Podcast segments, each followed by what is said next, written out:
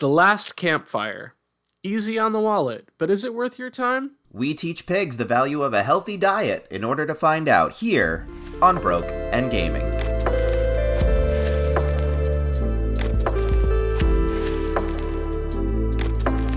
Welcome, absolutely everyone, to Broke and Gaming. I'm your host, Shea. And I'm your other host, Dan, and I'm actually thrown that Shea's just a host today. Okay, great. Yeah, what a what a couple of weeks we've had. I want to start really quick just by saying, what the fuck, Square Enix? You're just gonna drop a trailer for Kingdom Hearts 4 out of nowhere. I mean, especially with how poorly Kingdom Hearts 3 was received, like, you better fucking knock it out of the park with this one, or I don't know.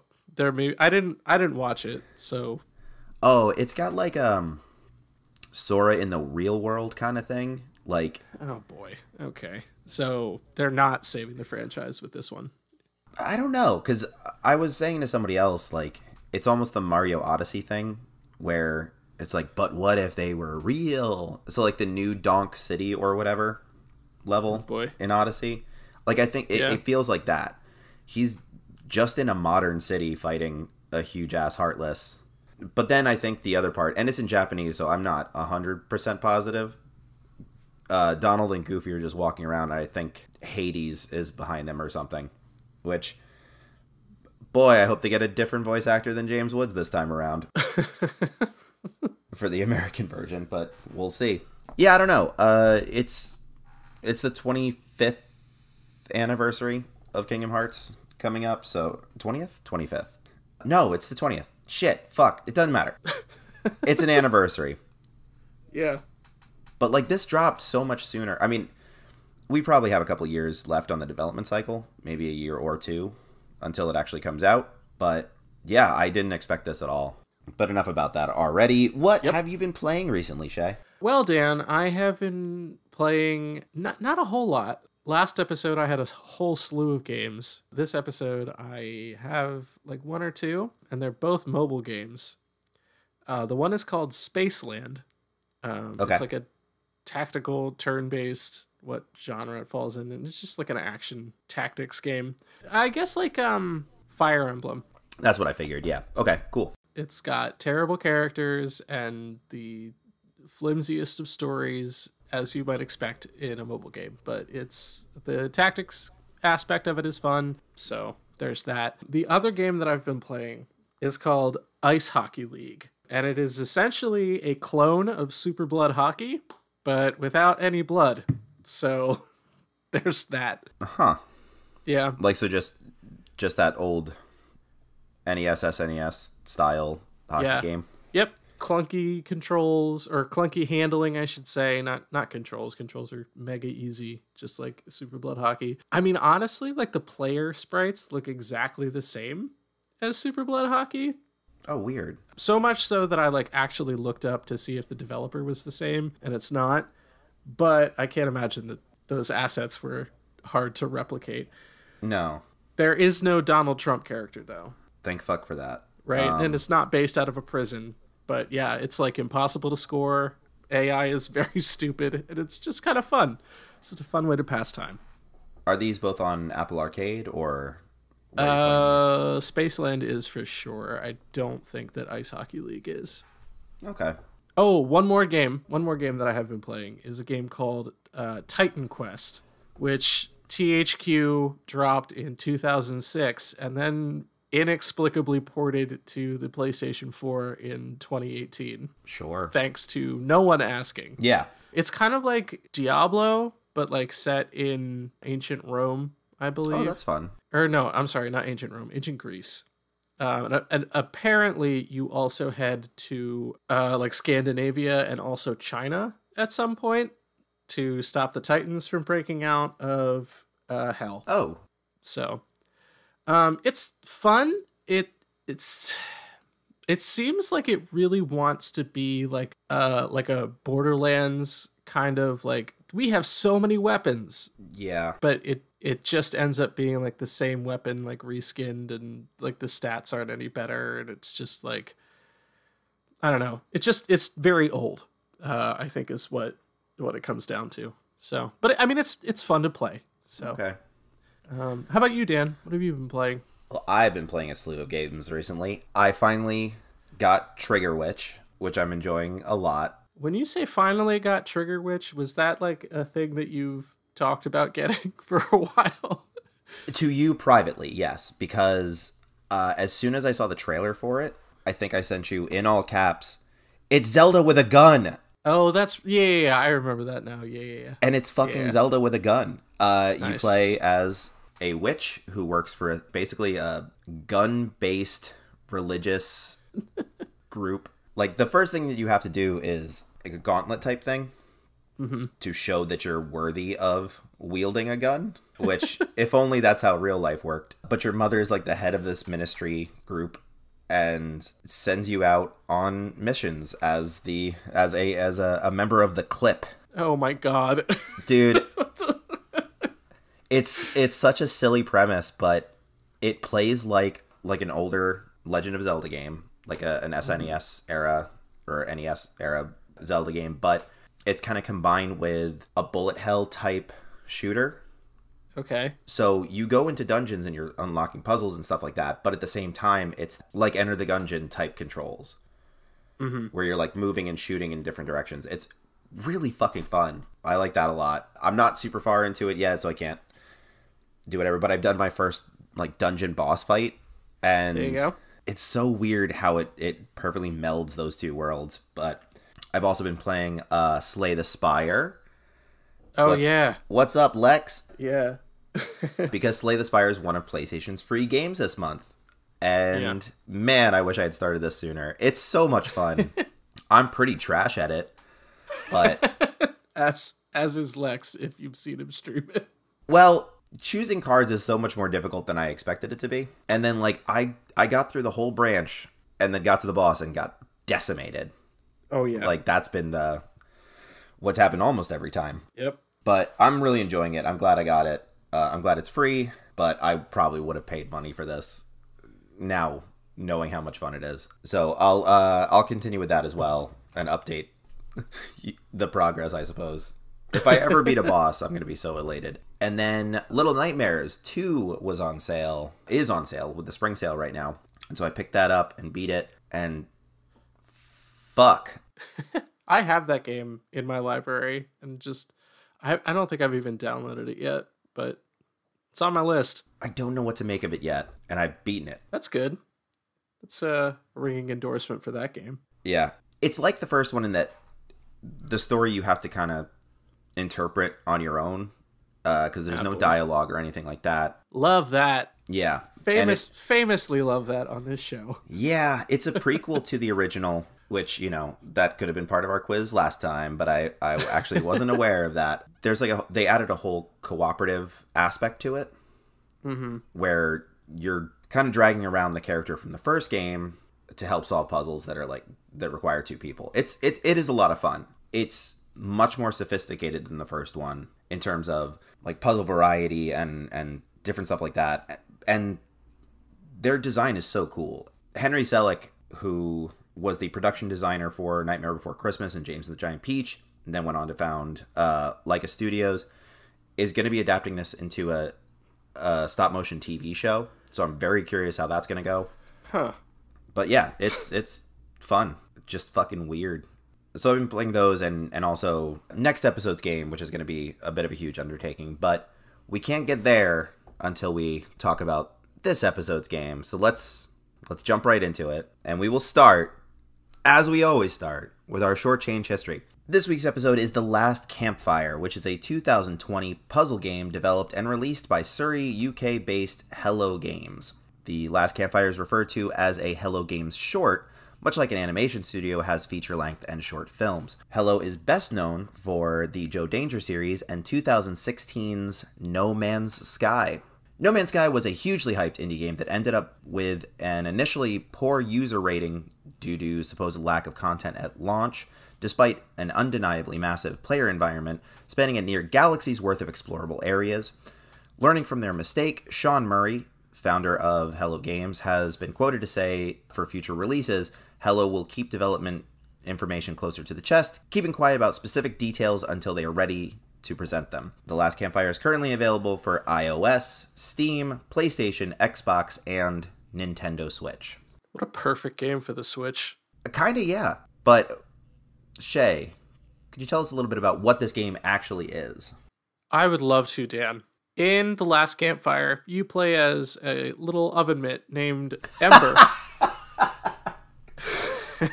Accurate. who appears to die at the beginning of the game and then must awaken a whole collection of similarly oven mitted characters called the Forlorn, uh, restoring their hope in a, in a, like a, a puzzle solving style and talking with ghosts to open doors. Yeah. I just want to brag real quick before we get any further in. Uh, I 100% at this game Hell yeah. which is not i mean it's not super difficult to do but like i think it may be the first game that i've a completed before we recorded and b 100%ed Like Platinum podcast. Trophy. yep Hell yeah. I didn't Yeah. even do that. it's not hard most of the most of the trophies are uh story based so Yeah. actually i think all of them are Oh, then maybe I did plat. Uh, I mean, you, you probably did the yeah. additional puzzles didn't have trophies attached to them. Mm-mm, no Oh, yeah well, whatever. I'm proud of you either way. so I can't decide if you were dead or not either, because the whole thing does feel like one of those death and acceptance allegories that are kind of prevalent in video games recently. especially indie releases yeah, because I played a couple games with that main theme. I think indie developers are uh starting to really feel it Right? as all of them are bought up by sony and microsoft That's true. It's death and acceptance of the companies that they once worked for.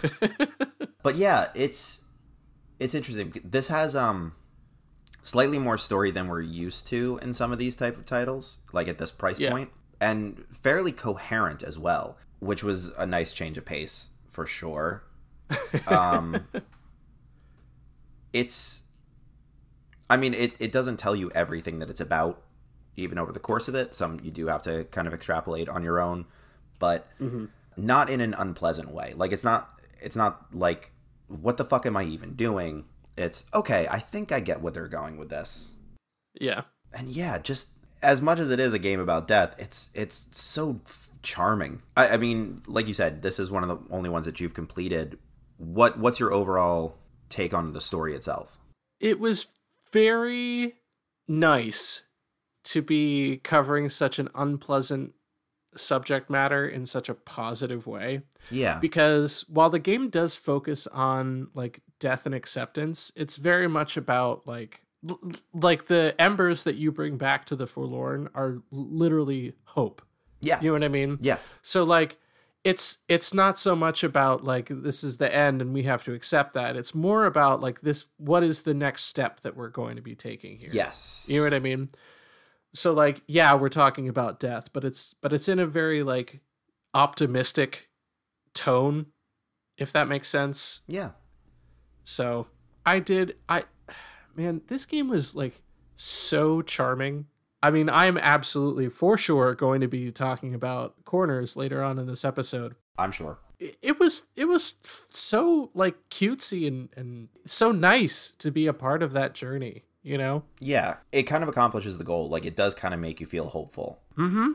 with the narration, which is awesome. I loved the narration. Absolutely. Yeah. The actress that did all the narration knocked it out of the fucking park. Her name is Rachel August. She's a British Scandinavian actress. She was born in Scandinavia, so that's where that like little twinge of accent came from. Oh yeah, for sure. She had such a pleasant tone. Mhm. It's very relaxing. Like even even in things that are because there's not like a ton of conflict in this game, Mhm. but even in times of conflict, like with the Forest King and stuff like that, it's still soothing in a in a strange way. Yeah, absolutely killed it. She did so great. Like that's one of the highlights of this whole experience for me, really. Absolutely for sure. But the puzzles themselves are actually fun. So this game is presented in two different ways throughout the course of it. There's kind of like overworld puzzles that you're solving to get to these hopeless oven mitts. And then once you talk to them, you kind of go into a separate area, like a a mental Their space almost. yeah. Yeah. And solve puzzles there to unlock their souls and their hopes and their and everything like that to to bring them kind of back to life from like a statue almost. It's weird because this is the second game that I think heavily pulls from Breath of the Wild that we've covered, just in kind of a mm. micro version. Here, I'll, I'll I'll defend that Okay. because with Breath of the Wild, it's the overworld and all the things that you have to do in that overworld. And then you go into these miniature temples that are similar to how you would in, in a classic Zelda, but you're focusing on a singular puzzle. That's yeah. no, scattered that's all over the place. Yeah. Plus, when you get different, like when you get the the horn, I forget what it's called now, that allows you to control things in the environment. Yeah. Like it's it's a micro version of how Breath of the Wild plays out. Yeah. Like where you get this specific tool, and then that helps you manipulate these puzzles. Is it is it called a the Lanthorn? Is that what Yes. it's called? Yeah. I believe so.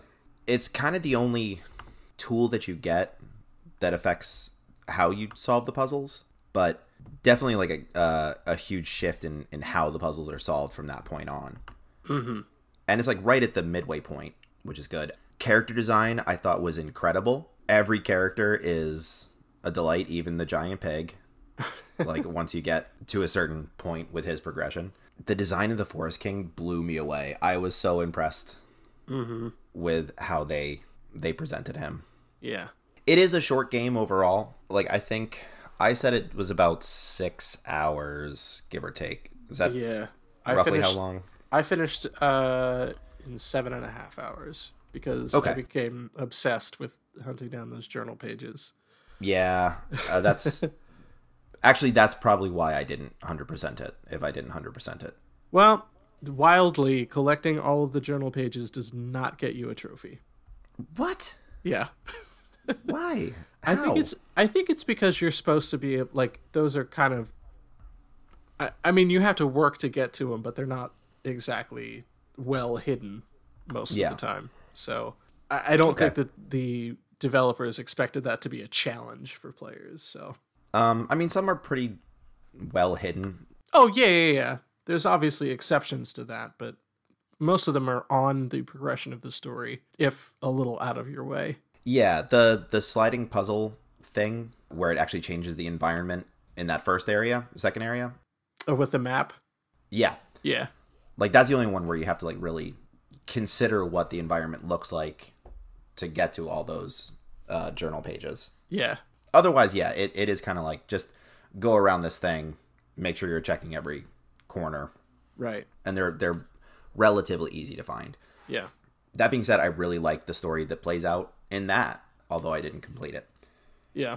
Gosh, this game is this game's good. It is. It is. It's really. It's. I mean, it's really good, and and I don't know. It just did a great job of handling such like a heavy subject matter, and like not only putting a positive spin on it, but really like expressing that that positivity as well. You know what I mean? Yeah. And it doesn't beat you over the head with it. And Right. with some games of this ilk, it will kind of force that idea down your throat. Yeah. And this didn't do that at all. Like it's it just kind of holds your hand. It's it's really good. Yeah. Are there any other gameplay aspects that you want to talk about? I mean, I know you're we got corner corner coming up. It's Um, here. It's here. We're in it, Dan. Corner corner. Let's do it. It's Shea, welcome to Shea's Corner Corner.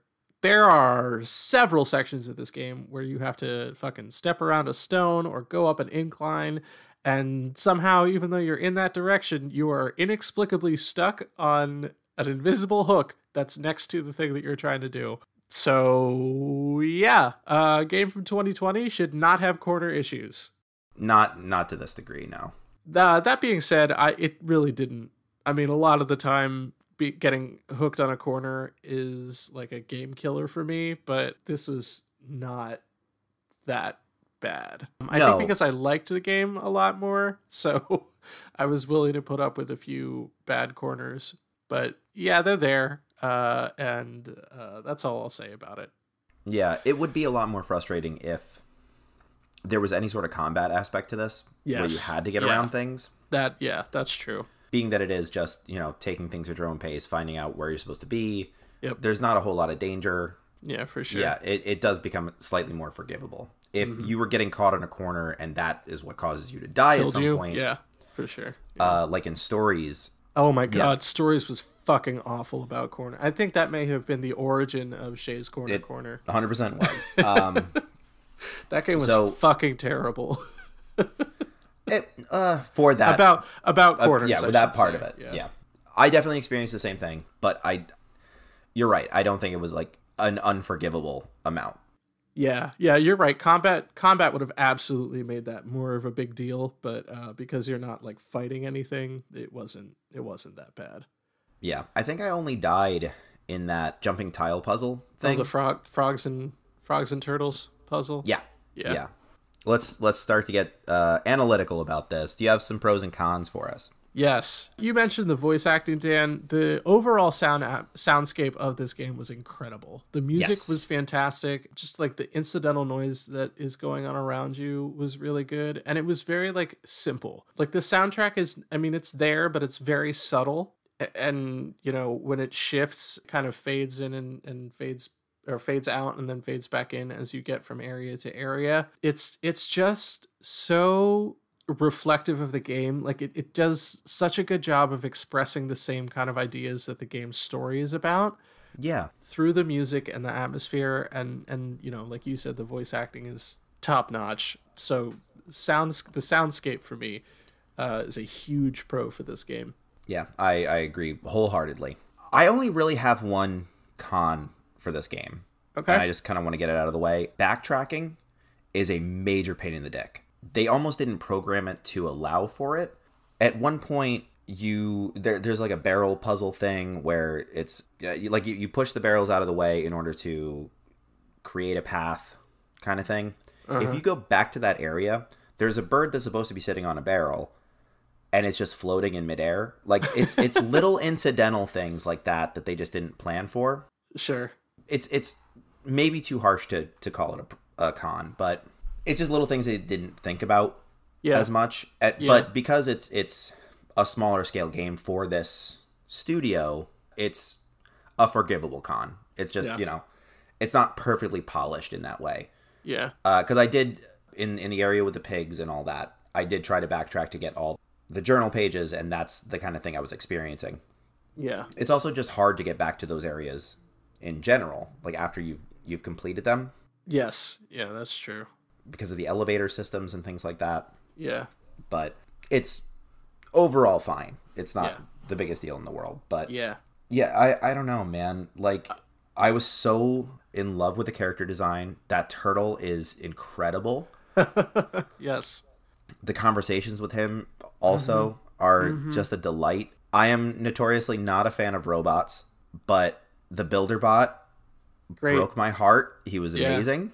Just such a fucking sweetheart. I loved him. Yeah, no, it's there's just so many things that I just lit up over like over the course of this. So, I don't know, all that's a big pro.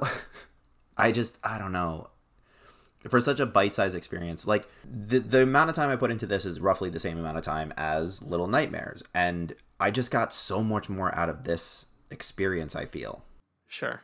and again it doesn't beat you over the head with the premise it doesn't like you get out of it what you put into it or the amount of time that you put into it like thought wise and stuff like that and i like that so much more than confront your ideas on death and whatever Right. this is what our purpose is. Like, no, just let me experience it how I'm going to experience it, and just let it be enjoyable.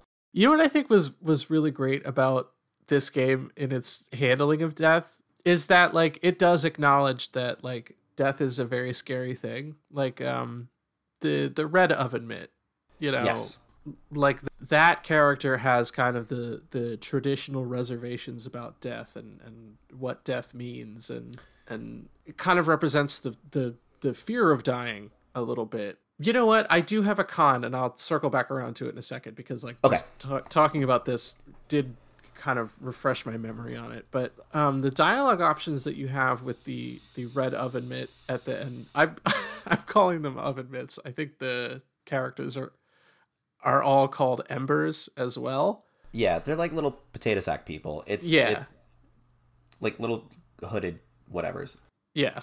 But like the dialogue options that you have at the end with the with the little red dude are I mean like you said they don't they don't bash you over the head with like hey this is a good thing and, and it's an exciting step. It's like yeah, we we acknowledge that that's that's how people feel about death, but it's uh in this universe at least it's a grand adventure. It's really I mean, you're here and if you don't move forward, you're stuck forever. So It's the death is part of life thing, and like yeah, it's I I would have no reservations of having a child play this. Do you Yeah. know what I mean? Like yeah, there are certain games where confronting death is like a finality sort of thing that I don't know I would present to a child. This I think does it in such a gentle, relaxed way that this could be for any age in my opinion. mm-hmm I agree. Let me talk about my con now. Yes. Uh, in the same vein as like how much I liked the dialogue options that you have at the end when you're comforting the red oven mitt, the end of the story felt a little bit rushed. I would agree with that. or or I guess not rushed so much as like the payoff for it was not as satisfying as I was hoping because like the the red oven mitt uh you see kind of following you a lot throughout the game Yeah. and then you just kind of have one scene with them and then the game's over. That was not satisfying for me. I I was hoping that there was going to be like I don't know, the the impression that I get from the journal pages is that it is deeper than just this red oven mitt that you encounter at the end of the game, but I just felt like there needed to be more like the blue oven mitt knew the red oven mitt from before or something along those lines. It just like like it felt like you got to the end and then they just kind of dropped the ball on rounding out the red Of who, oven mitt's yeah, of who character. the the oven mitt actually was, who the red Yeah. Ember Yeah. was, and it was a little bit telegraphed. Like I sort of saw it coming, and I don't I don't want to give this part away because I do think it's a good reveal, whether you see it coming or not. The actions that the Red Ember is taking, I think, is done in in a really nice way, um, especially given the whole arc of of what that character is. Uh, But but you're right; they could have fleshed that out slightly more, and specifically why they were taking those actions, other than just kind of internal fear and a sense of protection and, and whatnot. But I mean, it's I I do agree. It's it's, but I I wouldn't say it's like the biggest con. It's just that that that is a a point at which the story falls short just slightly. Mm-hmm. Um, yeah. I I, I, I. I don't I don't know that it's like a terrible thing. I just wish that they had I don't know. every other part of this is so well fleshed out and Right. Yeah. this this is just the only one that's like and also this yeah i no i i agree with you Yeah. i don't know you ready to rate this Gather around the campfire, Dan. Warm yourself before moving on.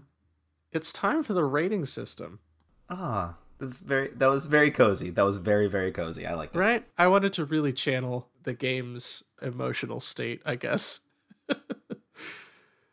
um, does it work, Dan? yes i'm gonna give it a full point despite some corner issues because that's more just navigating the overworld than anything else uh it didn't really affect you in the puzzles too much like the core Not not at all. Not at all. The the corners thing was specifically um an overworld issue. And not even an issue, I would say. Yeah, so that's that's going to be a full point for me. I have I have no real complaints about puzzle design or or your ability to navigate it. Yeah. I I you know um occasionally the puzzles that have like those snakes Yeah, um, occasionally they would carry a little bit too far, but like I mean that's not a game breaker for me and it didn't happen frequently enough for me to be irritated with it, you know. just drew it out more than necessary at times. Yeah. Yeah, Yeah. You just had to make one extra move and like if you're not doing that sometimes in a puzzle game, I, I feel like that's kind of built in at this point. So I don't I don't think it takes any any points away. So I agree with you. Full point there. Is it engaging? very much so. Holy fuck is it engaging? Yeah, I think that's, for the most part what we've covered so far. So yeah, I resounding point. Yeah. that that Yep. 100 percent gets a full. Yep. Yep, yep, yep, yep, yep. Does it look good, Dan? I love everything about the way this looks. I love the character design. I love the environmental design. I love the design of just the little things in the puzzles, like little Mm-hmm. details that they made on that. I love everything about this. Yeah, 100%. Yeah. This gets a point. You know what's funny to me, Dan, and and I was just kind of thinking about it when you brought up we were talking about corners, uh, but like stories, it Yeah. kind of kind of looks very similar to this game. It's that like slightly cell shaded kind of look, like no real hard edges on a lot of things, unless Yeah. it's a cube Unless it's Shaped a item. fucking corner. or if it's a corner. yeah, everything's kind of cartoony and rounded, but not in a childish sort of way. Yeah. Yeah, I, ugh, I can't say enough positives about this design. Well, I mean that being said, I think I took points away from from stories for how it looked, but I don't I'm not going to do that here. No, and I, I, and and I'm, I'm not really sure why. Like I don't know what the line was for me for those two games. well, because yeah, because everything's done through a narration. Oh fuck, this is more similar to that than I thought at first. Right? I mean, it's it's I mean, it's not as divergent as stories was, but Yeah, Otherwise, it's the the two games are very similar. I think this is presented more smoothly is the biggest difference. Mm-hmm. Yeah, Uh, yeah, yeah, yeah. but yeah. So you're a full point on that as well, though. Oh yeah, for sure. Okay, okay. Is there replayability? Inherently, no. Right. once you do everything you're you're pretty much done and i do like that they have some additional puzzles to to go through once Yeah. you've finished that are just Yeah. inconsequential other than to just experience it again no i don't think there's replayability there's no payoff for replayability other than to just be kind of warmed by the glow of of the whole experience um yeah. I don't I don't think that's enough to, I don't know. I'm going to go half because I could see playing this again just for the The joy feel of it. good. Yeah. Even if you don't get anything new out of it. I mean, I can go back and get all the the journal pages to to complete that story just for my own head canon, but like that's about it. Yeah. I'm uh, I'm not going to give it a point here. And you know, I, like I don't have any issue with you not giving it a point there. Like that makes sense also. Or you giving it a No, no, no, talk me out of it if you feel. No, I, I don't feel strongly one way or the other. I, I, I, I mean, you know, I talked about it earlier. Like all of the journal pages, which are essentially the only collectible or real reason to replay the game aside from the feel good aspect of it. Like most Yeah. of them are pretty. uh, If they're not like on your way, they're pretty intuitive in collecting them. So like, there is a very real. For example, like I, I. I mean, you know, I became obsessed with finding the journal pages at, at at a certain point, but like it wasn't it didn't add a whole lot of extra time onto my my game. So it's very possible that you come away from your first playthrough having finished everything already. But yeah, I mean it, it's such a like a charming like like you said feel good game. Like I I mean if you want to replay it for that, go for it, but I I'm I'm not going to give it a point there. I've explained it already. Yeah, no, that's fine. um is there a story? Yes, there is full point. Um Fuck yes there is. Yeah. I mean, it's it's puzzle and story. That's the whole that's the whole thing. Yep. And finally, Dan, is it worth the cost? So this retails at fifteen dollars, fourteen ninety nine, pretty much on every platform that it's available on. It's actually currently on sale until the twenty first. So by the time you listen to this episode, if you're listening to it the week it drops on Steam, it is only seven fifty. Um, but basing it off the the fourteen ninety nine price tag, this is strictly based on length. Um, Yeah. I'm gonna say four points.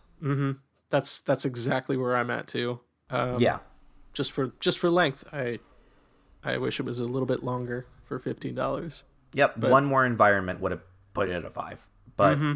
just because, you know, a six hour experience for fifteen dollars still is not anything to sneeze at. Six to Right. eight.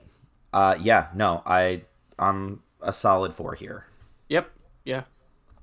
That's that's where I'm at also. So This was one of our least contentious right. point things I, as well. I feel like we had very similar experiences, very similar thoughts, and uh, ultimately very similar scores on this game. So Yep.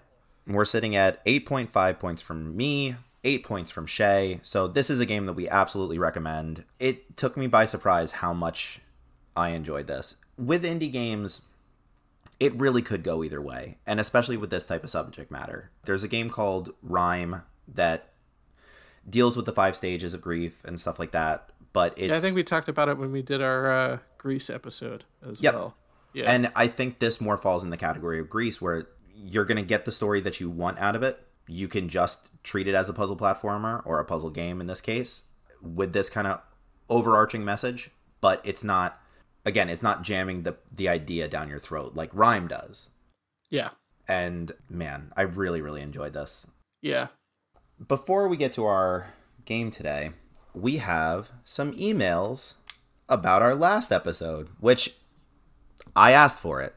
I literally put it out there. If you disagree, come at us, bro. So um, we have two different emails was- today, This was apparently a hot button issue. And I knew it was going to be. Uh, this is such a hi- Shadow of the Colossus is such a highly regarded game. I knew we were going to get pushback, but let's read these two emails and kind of get into a little bit of a, a possible revision discussion. We'll we'll see how it plays out. But um, do you want to read the first one? Okay, this first email comes to us from Russell, friend of the show, a guest in our Arkham Asylum uh, episode. Russell says, As you both know, I absolutely love this podcast. I love your perspectives, opinions, and especially your dynamic. The two of you having a real thoughtful discussion surrounding the aesthetics and functions of games is fantastic and helps give me insight into what I should check out. All of that said, I want to share my thoughts on how I feel Shadow of the Colossus got a little bit of the short end of the stick when it came to a full picture of what the game is. To be clear, these are opinions and subjective, so, you know, grain of salt and all that. I'm obviously no expert, and I never even played the original version of this game. I fully agree that this game functions in such a different and weird way that is not easy to get accustomed to. Personally, I find that this game does an amazing job of making the player feel out of place in a world and landscape that is just much too large and difficult for them to navigate. This character is not a superhero or expert gunslinger or a keyblade wielder, so they lack that larger than life ability to just tackle anything effortlessly.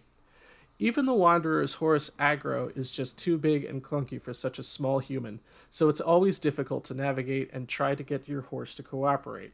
As you said, this does, however, make collectibles slash upgrades almost too tedious and annoying to even worry about. I'm gonna just some commentary there. Not sometimes, uh, always. Russell goes on to say, I will, however, echo your point on the camera. It seems quite silly to me when arriving in different areas that the camera will zoom or pan, then it will immediately shift into a cutscene where the aspect ratio changes and it's a very similar cinematic shot. It would make much more sense to just use the cutscene and give a cinematic overview t- of the area upon arrival or when the event happens, if that is really what's important.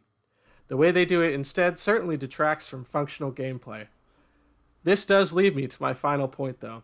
This game commits fully to their vision and their way of conquering this world, which adds to that feeling of being out of place and overwhelmed, which this character certainly would be when facing such daunting tasks as all of these colossi. The visuals of this game, and especially some of the subsequent Colossi designs, are such a focus that if you don't care about the artistry of the game, you're going to lose the point and have a bad experience. So, in that sense, I would agree that if you are somebody that is entirely focused on the functionality, you probably should avoid this game. I just believe in the art and the experience of it. Opening thoughts? Well, I think the artistry is the one thing we didn't really pass over. I think that's the thing that we heap the most praise on was design of characters and things like that. And being that this was made as an art game, that's fine, but it has to kind of work as well. And like part of that's on us. I, I don't know that we gave it its due diligence the entire time. Uh, apparently, we could have changed the controls, um, which would have made our experience a little bit better, but it doesn't I disagree with that, Dan. I don't think that the shortcomings of this game were simply control based, and I don't know that changing the control scheme would have salvaged this game for me. I understand the idea that you're supposed to be this this tiny person in this massive world, and the horse is too big and the colossi are too big. That being said, all you need to do for the first few colossi are fucking climb them. Like yeah it's it's not that hard. And the fact that the controls just didn't work was what what made it difficult. Not the actual task itself. Yeah, yeah. And I think I think that's I, I agree. It's weird because I mean obviously I was conflicted during the episode because I do remember liking this game more. And it may just have been my patience at the time. This is a game that's stressful for the wrong reasons, I think. Because you're right, the challenges aren't the most difficult thing to overcome. It's that they intentionally put you on the back foot to make it more difficult than necessary. Mm-hmm. Artistry aside, if you're posing a challenge to your player by just making things awkward or making things the the perceived overwhelming nature of what the character is going through and doing that in a way that is unpleasant to experience. I I guess, yeah. I appreciate uh, the email, of course. I would definitely say that if you'll check the tape, the scale of the colossi was something that I specifically mentioned being a pro for this game. The fact that it makes you feel small in the world is something that I specifically mentioned. I don't agree that I missed the point by focusing on the control issues. I acknowledge what the game is. I think that the control scheme made it insufferable, and I don't think changing the buttons would save that. The the whole point here is that art is subjective, right? Regardless of what Roger Ebert said once and then doubled down on, video games are art. It's an art form. You can tell a story in an interactive way that you wouldn't have been able to with film, which mm-hmm. was his he disagreed with. The point though is with any form of art, you get out of it what you get out of it. And part of that has to do with the intention of the artist. Like if it's presented in a way that isn't totally clear and it does leave it up to the interpretation of the player, this kind of thing is going to happen. I'm sure that there's a lot of games that we felt very differently about than other players, and we're going to get into that in a little bit. But um, I want to jump into to our other email. This is from uh, my friend Tim. He streams under the name Ferk03. That's F E R K 03. And we had a conversation the other night in person, and I asked them to to jot some of this stuff down in, in an email. So, hey Dan and Shea, these are just a collection of, of different notes. One, power up items were in the game. They were fairly plentiful and reward you for exploring off the path of the light shining from the sword. Fruit gives permanent health upgrades, and silver lizard tails give permanent uh, stamina upgrades. And that's that's on us to an extent. Being that your only objective is get to the Colossus, and there is this massive, like fairly massive world to explore. When they don't give you enough direction, because at no point during the game do they tell you that this is what you're supposed to do. Like everything is shine your light, go to the place. Dan, I I do want to stop you there because I don't even think it needs to be that deep. I disagree wholeheartedly that any point in this game rewards exploration because exploration is such an abysmal experience in this game. I don't care to explore off the beaten path because it takes so fucking long to get back to that path after I've gotten off of it that it's it's an untenable situation. I yeah, I could see that as well. Like just sort of roaming around without the game telling you this is a reason to do this. Like here's here's what I would have done differently. Put one of each upgrade somewhere in your direct path. Yeah. Even if it's a colossi or two in. Like show the player that this is something that's available yeah. And that's going to give you, like, leave a breadcrumb or two and be yeah. like, these are out there. You just have to find them. Yeah. If you don't even address it at any point in a linear path, not that this is fully linear, it's hard to say that it's a rewarding experience then to explore. I agree kind of with both points. But next up, number two, New Game Plus is a thing. Normal upgrades carry over rules and unlock the abilities to do time trials. That's awesome. I'm sure as shit not doing time trials in this game. Right? no thanks. Love you, Timmy, but no. And his last point I disagreed with comparing the game primarily to action adventure games when I believe that it is a puzzle platformer and that the controls given to you in the game reflect the need to solve each puzzle with the tool set provided. I just felt from the standpoint the, uh, the game works exactly as intended. However, exactly as intended doesn't equal entertainment or fun for someone, so mileage may vary on that. And that's a very good point. I think because the control scheme and the way it's presented, it feels like an action adventure game, but at the heart of it, it is more of a puzzle platformer. That's a Uh, totally fair point. I think I don't I don't know that it fits into either of those categories very well. it it kind of d- draws the line between the two, but that last point is exactly kind of where we were sitting. Where Yeah. yeah, if you don't find it fun, which is for me a major criteria in any game I play, not even for the podcast, just generally speaking, I may not put as much into it. And I, at times, did not find this as fun as I wanted it to. Both of us went into this like wanting to have a great experience with it. absolutely You know what I mean? Like we we you know, I I, uh, I think you probably more so than I uh maybe had kind of like an idea of the reverence that that apparently exists for this game. For sure. And like uh, it's not like I wanted I I don't know. Rarely on this podcast have we ever chosen games that we know we're going to hate. Um, we've done it. We're not going to say we haven't because we do have to have the good with the bad. But like, there are games where we thought we were going to love them and hated them. There were games we thought we were going to hate and love them. We can only go by a player experience, and that's going to take us, Shea, into this next thing. Uh, but yeah, uh, do you want to do you want to play a game by any chance? Dan, drag the most punny objects out of my body while I scream at you if you touch the sides of the hole. I would love to play a game. Beautiful, beautiful, beautiful. That is, of course, Operation. Well, during today's short change history, I mentioned that the user response for No Man's Sky was generally speaking poor. The average user score for the PC version of No Man's Sky currently sits at 3.6 out of 10 Ooh, on Metacritic. still. However, the average critic score for the game for the same version sits around 61 out of 100.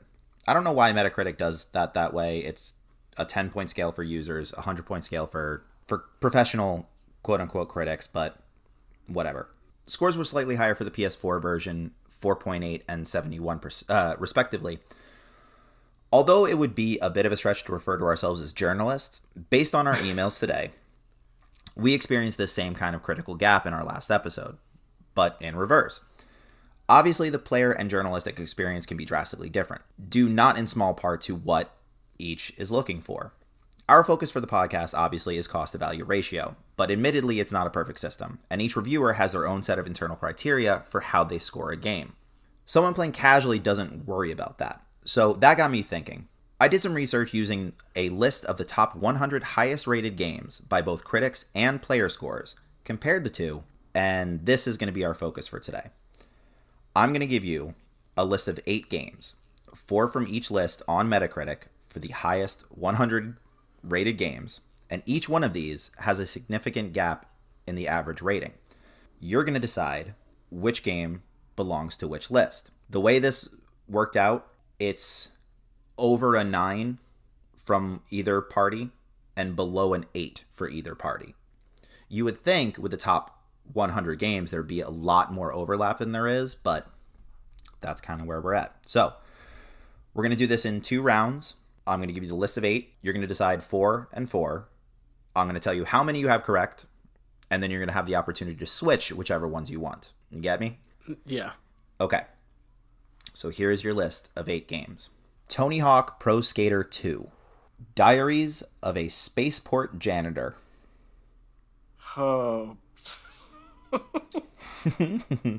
Resident Evil 2, specifically for the Dreamcast, Grand Theft Auto 4, Little Big Planet, Afterburner Climax, Hey, can we as a as a species stop subtitling things climax? yep, Crystar, and finally, Elden Ring. That's right, one of these bodies has already put Elden Ring in the top 100 games of all time, Oh my god. based on rating. Well, I mean, I think I talked about the circle jerk that happened after Elden Ring came out among the uh, game review community, so I I feel pretty safe saying that that one is a uh, critic top 100. Okay. Uh, so there's three games on this list that I've never heard of. Yeah, I I know of I knew two of them. I know which ones you're talking, which three you're talking about, obviously. And Crystar is the only one I wasn't familiar with at all. Um, I'm happy to give you any information you want about what those games are, if you would like. Can you tell me the developers for those three games?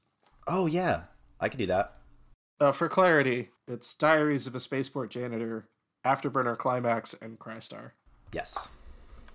If you hadn't heard of Tony Hawk Pro Skater 2, it would have been this might have been the end of the podcast. Right, I right, yeah, I'd have to quit.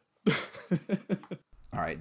The developer for Diaries of a Spaceport Janitor is tinyBuild and Sundae Month. Sundae like ice cream. Afterburner Climax is Sega and Crystar is Furyu and Gemdrops.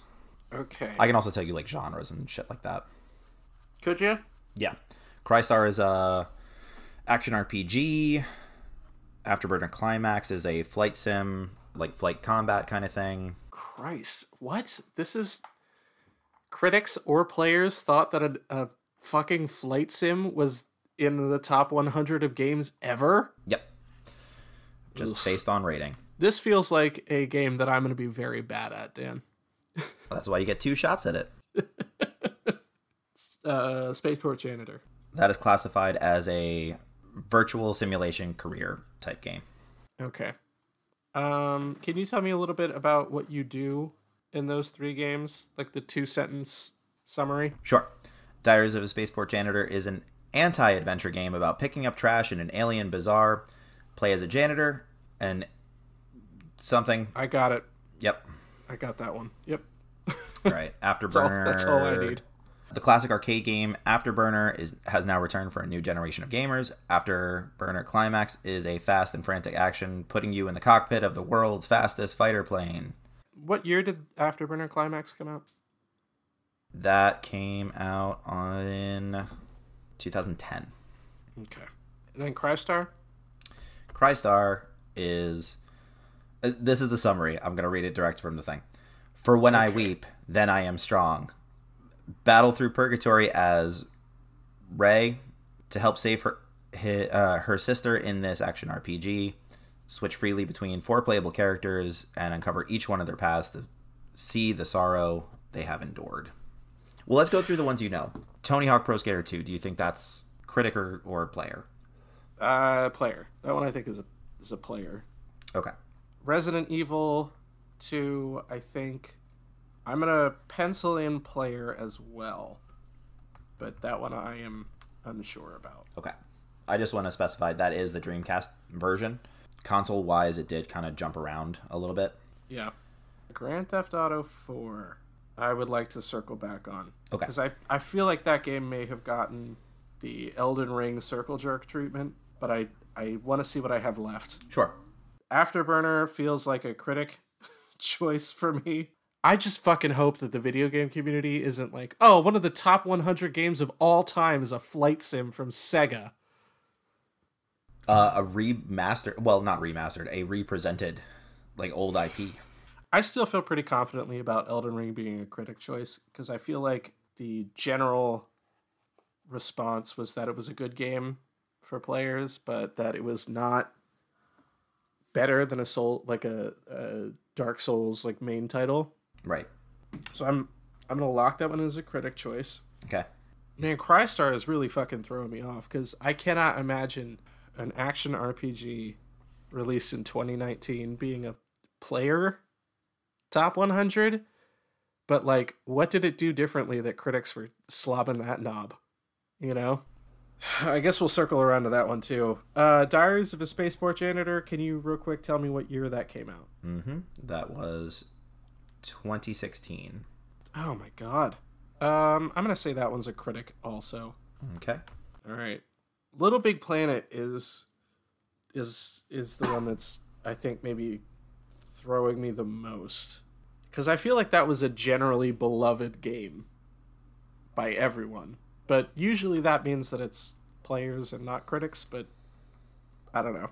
That is the second biggest score gap. All right, here's what I'm gonna, I'm going to put Grand Theft uh, as a critic choice and then Little Big Planet and Crystar as player. Okay. All right, so you currently have four correct. So you have to determine which two on each list is incorrectly placed. Or, if you don't want to gamble, you could say, keep it as it is, take your four points. I feel like I feel like if I switch any now, it's only going to be worse. Which which one are you are you least sure about? Uh, Spaceport Janitor and Crystar. Okay. Do you want to switch those two or do you want to keep it as it is? I just I just don't understand what a an action RPG could bring to the table in 2019 that anybody would think that this is one of the top 100 games of all time. Also, what the fuck does the the name Crystar have to do with the game? It's, you know, fun fun Japanese stuff. All right, I'm hmm, I'm gonna switch Spaceport Janitor and Crystar. Okay. Let me look at my list and see if there's any more. Is Elden Ring a top 100 game of all time for players?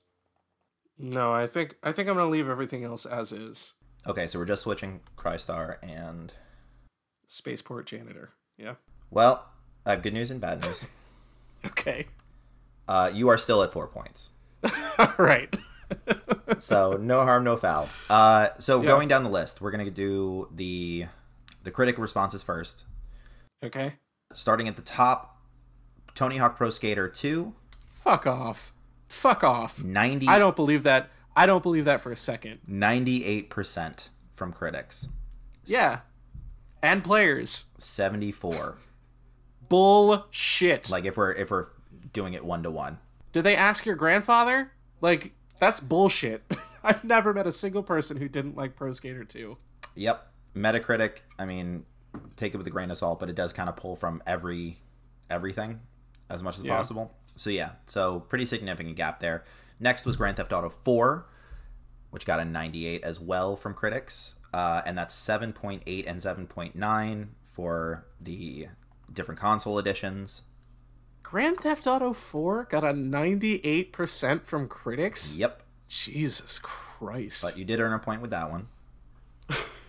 Next up was Little Big Planet. that was a critic one, huh? How about that? Yep. I did say I was going to do this from top to bottom, and I didn't, but it's fine. Uh, Little Big Planet was 95 from critics, 6.8 from players. Wow. Yep. Elden Ring then was your final one, which you did get a point for, 96% from critics, 7.9 and 7.5 for the different d- editions from players. Yeah, I felt very confident about that one. Yeah, I mean, we had talked off mic about this a couple times, like how much the critic response was like overwhelmingly positive. So I, I did put that in as a as a bit of a gimme for you. Uh, I'm gonna go bottom to top on this one for real though. So Resident Evil 2 for the Dreamcast got a 9.2 from players and a 77 from critics.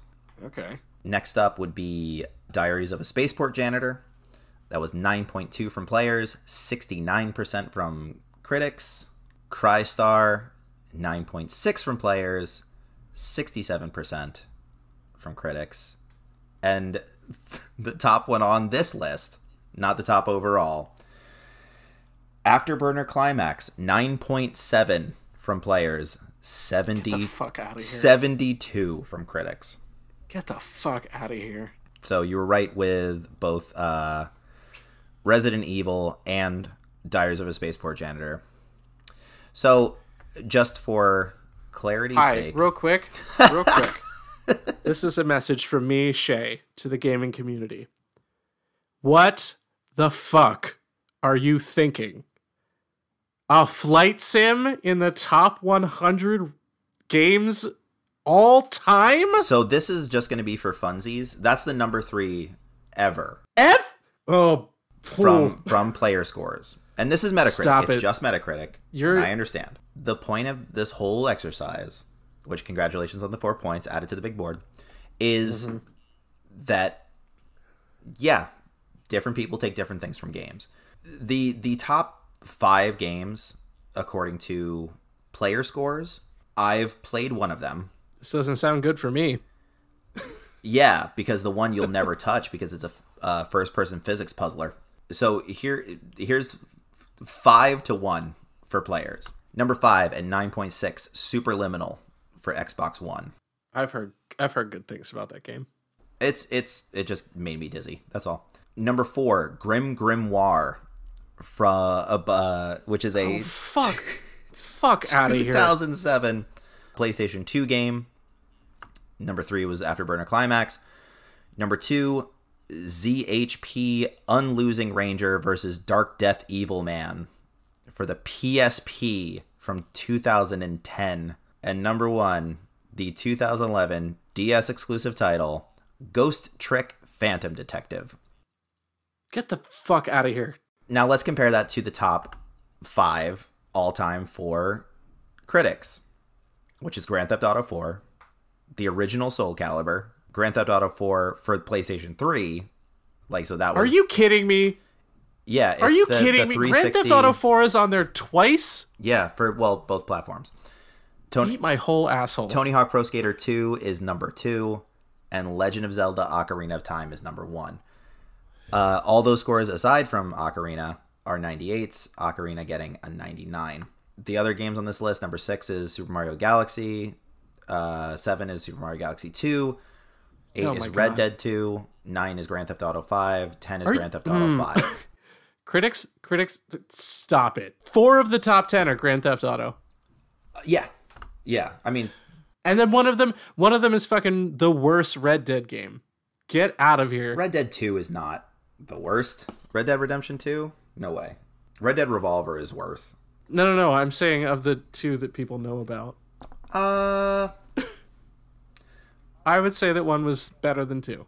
okay. That yeah, That's that's an argument. that's my be made. stance.